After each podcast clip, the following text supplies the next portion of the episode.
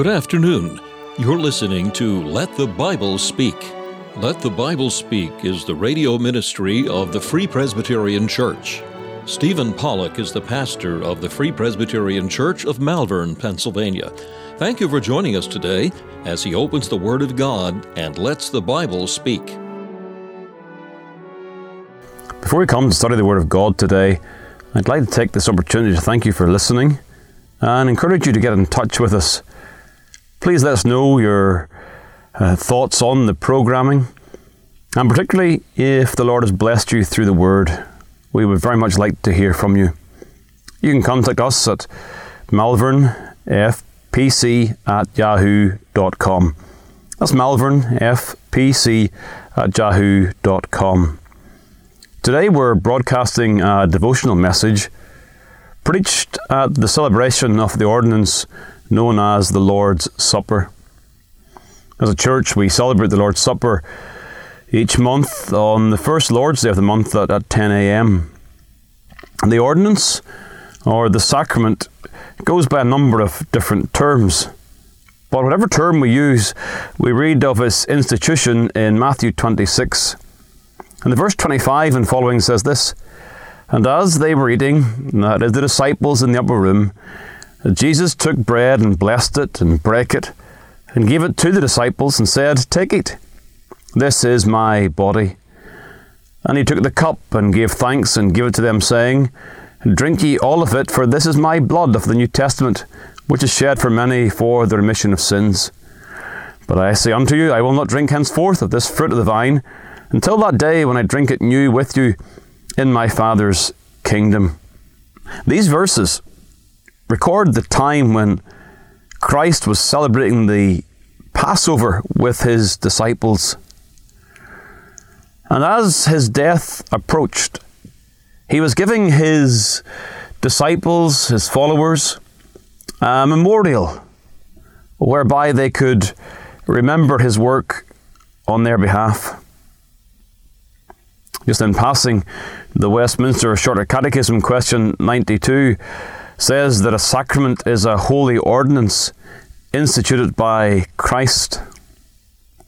The word sacrament uh, may not be popular in many circles, particularly in Protestant circles, largely due to an, an, abuse of the term.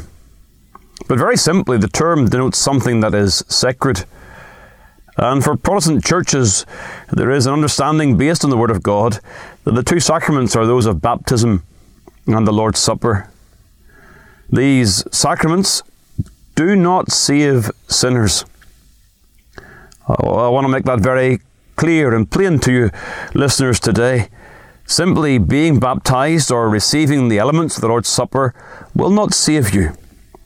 Salvation comes by faith alone in the finished work of Christ alone. But the fact that the sacraments do not save uh, does not make them unimportant. Both sacraments of baptism and the Lord's Supper were ordained of Christ for the benefit of the believer. And that is certainly the case with the Lord's Supper. In the Lord's Supper, we receive bread and the cup or the fruit of the vine. It is a, a very important time for the church. It is certainly a time for remembering. It is a memorial service. We partake remembering Christ. This do in remembrance of me, said the Saviour. We remember his broken body we remember and reflect upon his shed blood. And we remember these things with a spirit of thanksgiving. The term Eucharist has been used, a term that denotes thanksgiving. And certainly when we come to meet around the Lord's table, we are coming to thank the Lord for coming willingly to give his life to save us from our sins. It's also a time for relationship. It's known as communion. And certainly we fellowship, we communion one with another, but particularly we delight in our fellowship with the Lord. It is a time to, to meet with our Saviour and to worship Him and to, to hear Him speak and to speak to Him in prayer. And with that in mind, it is a time for receiving. Now, we deny emphatically the error that the elements change in the sacrament. The Roman Catholic error of transubstantiation teaches that the bread becomes the body of Christ and the cup contains the very blood of Christ. We deny that as an error that is not taught in the Word of God. However, we do affirm that when we partake the elements, we are to receive Christ by faith. We take Christ spiritually. And as we take Him, our faith is strengthened. We consider Him. We meditate upon Him. We ponder all that He has done for us. And, and we affirm that uh, Jesus is not simply our Saviour, but He is our Saviour. Uh, and we take Him by faith anew as we receive the elements. The table is also a time for relating. Uh, the Word of God says that we show forth or display or proclaim the Lord's death till He comes.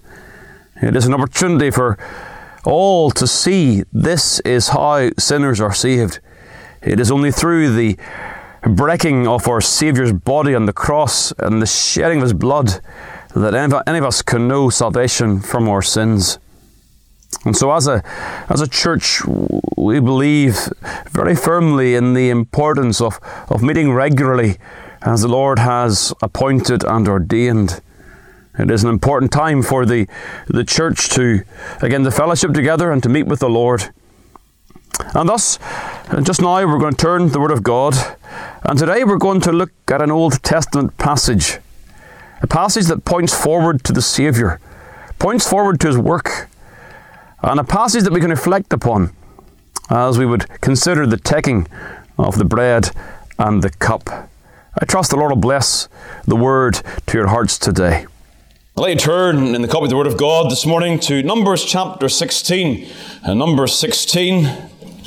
I've been in through this portion of God's Word in the last uh, couple of weeks, and uh, again have been reminded of how rich a book it is in terms of the uh, the gospel truths and the pictures that we have uh, in this Old Testament portion. Yes, while there are some uh, difficult sections re- re- regarding the numbering, there are some of the most rich pictures of the gospel in this portion of God's word. I want to turn your attention to one of them. It's in Numbers 16, and it's found in the verse number 41. Again, you'll appreciate that uh, for time we can't read the entire chapter, uh, but the previous section deals with the rebellion of the sons of Korah, and again, God's uh, remarkable judgment on that company, and the fire that came out, and the earth that opened. Uh, verses 33 through 35, the chapter, uh, again, is a very sobering account of God's coming and judgment. But verse 41 it says this But on the morrow, Aye, the next day, all the congregation of the children of Israel murmured against Moses and against Aaron, saying, Ye have killed the people of the Lord. And it came to pass when the congregation was gathered against Moses and against Aaron, that they looked toward the tabernacle of the congregation. And behold, the cloud covered it, and the glory of the Lord appeared. And Moses and Aaron came before the tabernacle of the congregation. And the Lord spake unto Moses, saying, and get you up from among this congregation, that I may consume them as in a moment. And they fell upon their faces. And Moses said unto Aaron, Take a censer, and put fire therein from off the altar, and put on incense, and go quickly unto the congregation, and make an atonement for them, for there is wrath gone out from before the Lord. The plague is begun. And Aaron took as Moses commanded, and ran into the midst of the congregation, and behold, the plague was begun among the people. And he put on incense and made an atonement for the people.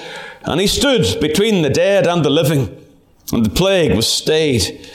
Now they that died in the plague were 14,700, beside them that died about the matter of Korah. And Aaron returned unto Moses unto the door of the tabernacle of the congregation, and the plague was stayed. Amen. May God indeed uh, write His word upon our hearts today for uh, our good and for His glory. Undoubtedly, some of the accounts of the Old Testament God make us feel somewhat uncomfortable. We have considered in recent times the conquest of the land and the death of the women and the children in the days of Joshua. Here we read of almost 15,000 who die due to their act of rebellion against the Lord. Can this really be the loving God that we find revealed in the Scriptures? Can this be the God that so loves the world that He sent His Son into the world? And thus, there is a uh, there is a, tendency among some to divorce the testaments. That the God of the Old Testament is different from the God of the New. Of course, there are uh, several problems with that thinking. A God whom we find to be acceptable in our understanding is, of course, a God of our imagination. And therefore, it is a man made God, and therefore no God at all. The God that we would like to invent is a God that we have created in our minds, and therefore is not the self existent God who made us, but rather God that we sought to make.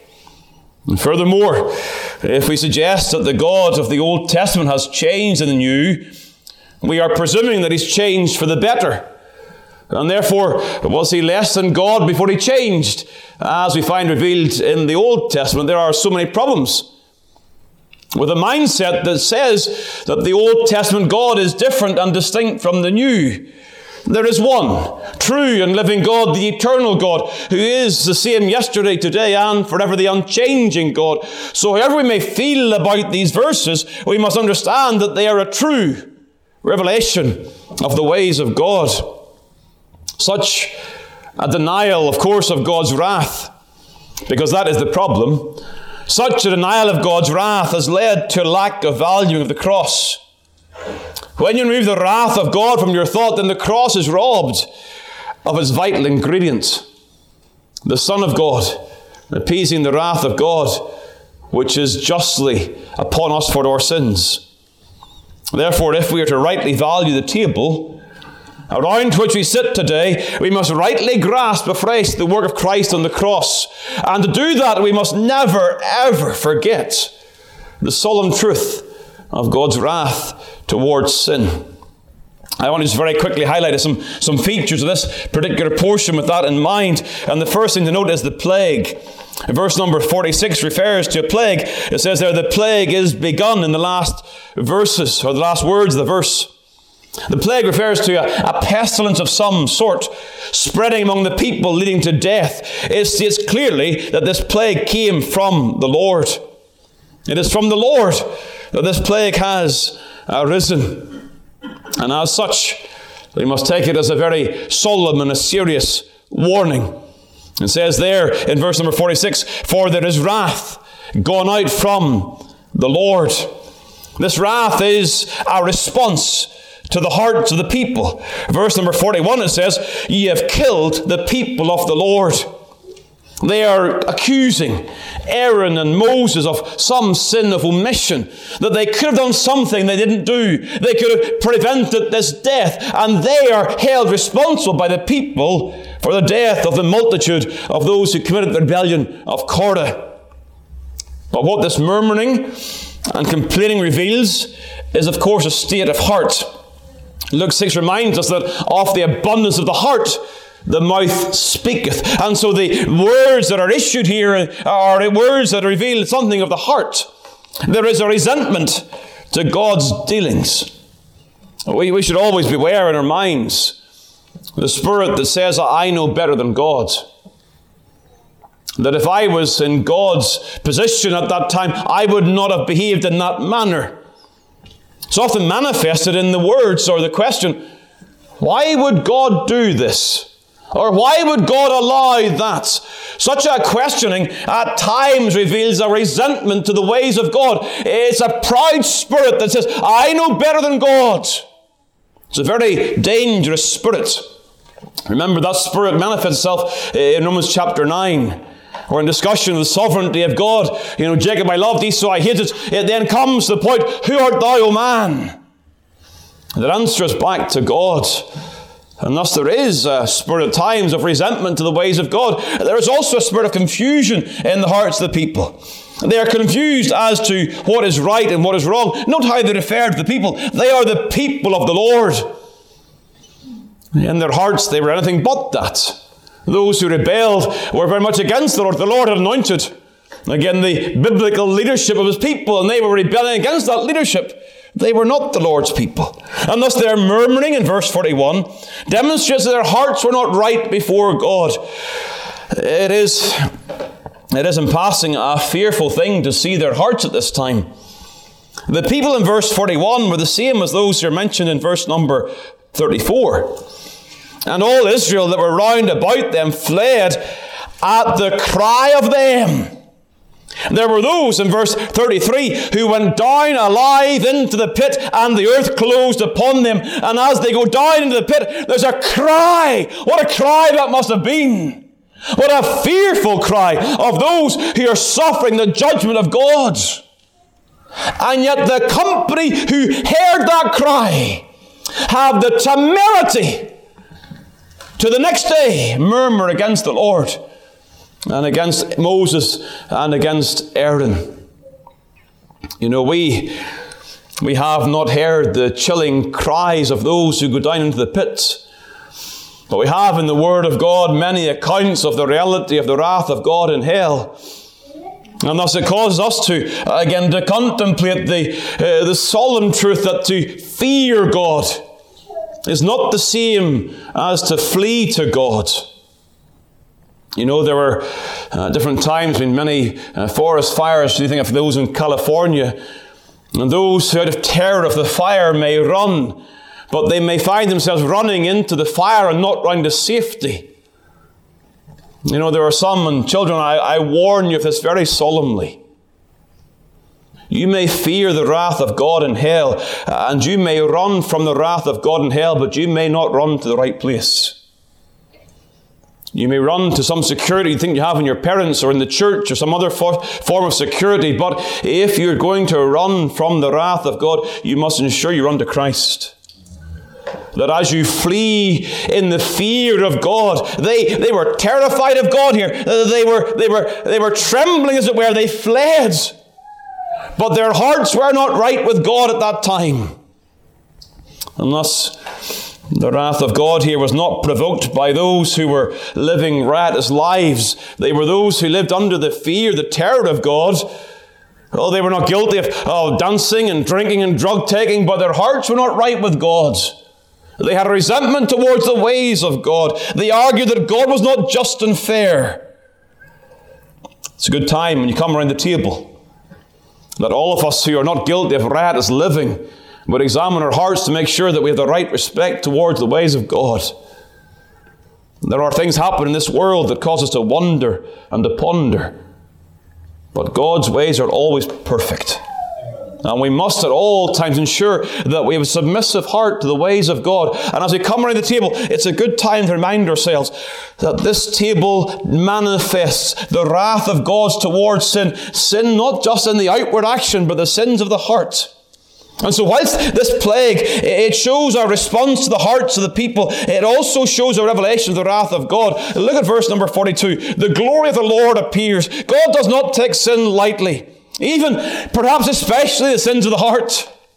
And thus in verse 44, the Lord speaks to, Mo- speaks to Moses and says to him, Get you out from among this congregation. I'm going to consume them in a moment. Oh, this is an act of grace. God is again giving warning as He warned the people in the days of Noah that wrath was coming. So He gives warning here. He's going to come in His wrath. And verse 46, the plague begins. This term plague is usually translated with the word plague, sometimes with the word slaughter in terms of what might happen in a battle. But when the word plague is used, it always speaks of two things something sent by God in response to sin. It is, again, significant in the, uh, the later sins in Numbers 25 regarding the, the sins of Baal Peor. It says in Psalm 1, uh, 106 in the verse number 29, Thus they provoked him to anger with their inventions, and the plague breaking upon them. The similar, similar terms being used. You see, God's disposition towards sin leads to actual judgment being executed. God is not only angry with the wicked, that anger will manifest itself in judgment.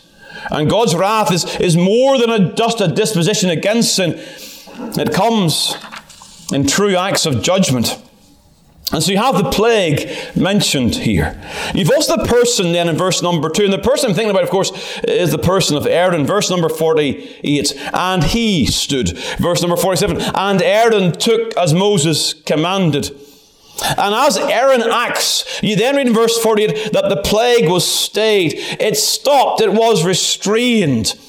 It seems to me the picture is this that the plague it spreads like fire from outside toward the center, and they're camped around the tabernacle, and you can picture the distress. The news is spreading from the outside as the, the camp is around the tabernacle in the middle. And what's happening? News is spreading like wildfire of souls who are going into an eternity without God. Their lives are being lost. The plague has begun. The plague is coming. And thus you find Aaron coming. And he takes on his role as the high priest. He is the one who represents man to God. You think of the high priest's garment, the names the people upon the shoulder and upon the breastplate. Here is Aaron. He's representing the people before God. And he steps in as the person appointed of God. Reminds, of course, of our blessed Saviour. Wherefore, holy brethren, Hebrews 3, consider the apostle and high priest of our profession, Christ Jesus, who was faithful to him that appointed him, the persons mentioned here. And then, thirdly, very quickly, the position he took. Verse 47 And Aaron took, and Aaron ran, and Aaron stood. You see that in verse 47 and 48? Aaron took, he ran, and he stood. His act here is an act of obedience. He obeys Moses, verse number 46. And Moses said unto Aaron, Take a censer. He acts in obedience. He again is a type of Christ. Christ, who was obedient to death, he obeyed all the way of his life to death and also obeyed in his death, the death of the cross. Christ was always obedient. And the promptness of his obedience is, is tremendous to see. Look what it says Aaron took and ran he ran into the midst of the congregation. He made haste and delayed not to do that which was his duty. Christ, our mediator, runs into history to be a redeemer.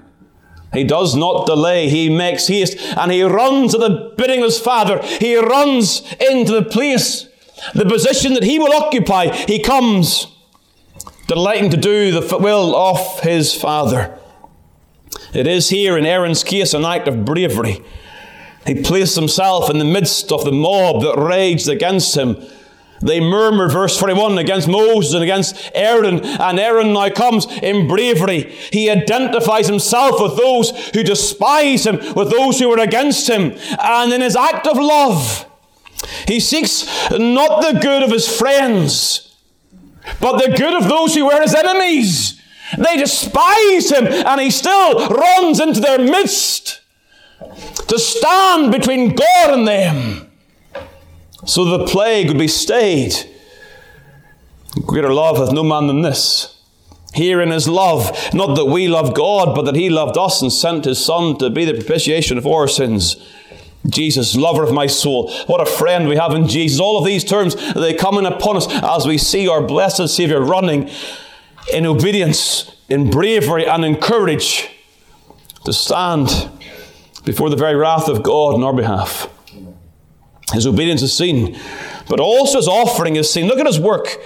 He ran, and again, as Moses told him to do, he took a censer, the fire pan of Exodus 38.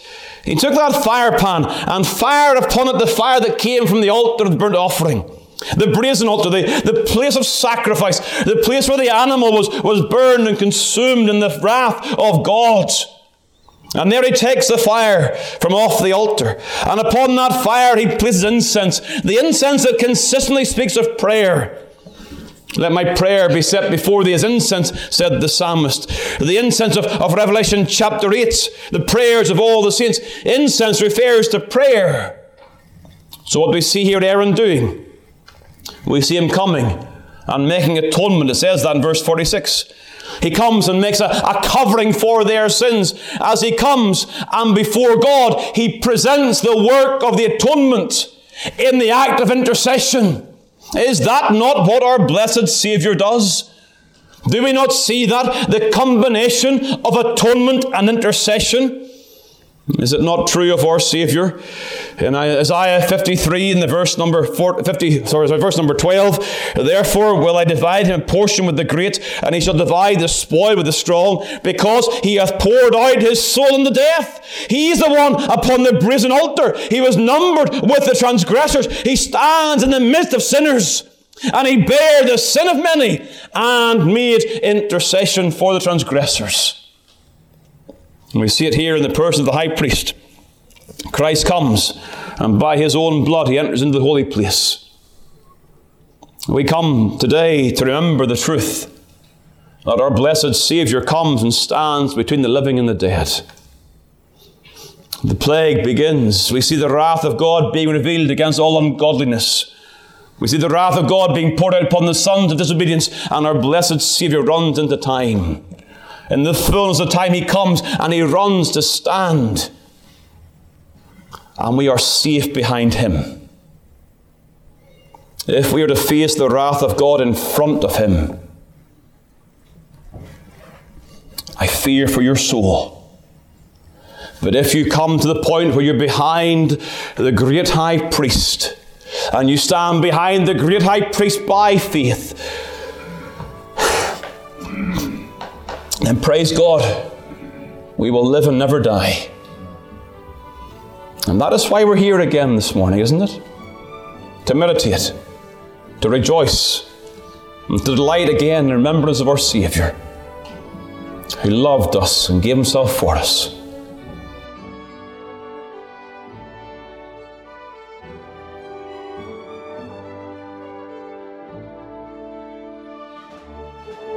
Thank you for taking the time to listen to this episode of Let the Bible Speak from Malvern Free Presbyterian Church. We extend an invitation to all to join us as we worship the Lord each week. You will be made very welcome. The church is situated at 80 Malin Road, Malvern, Pennsylvania. We meet for worship on the Lord's Day at 11 a.m. and 6 p.m. A Bible study and prayer meeting is also held on Tuesday evening at 7 p.m.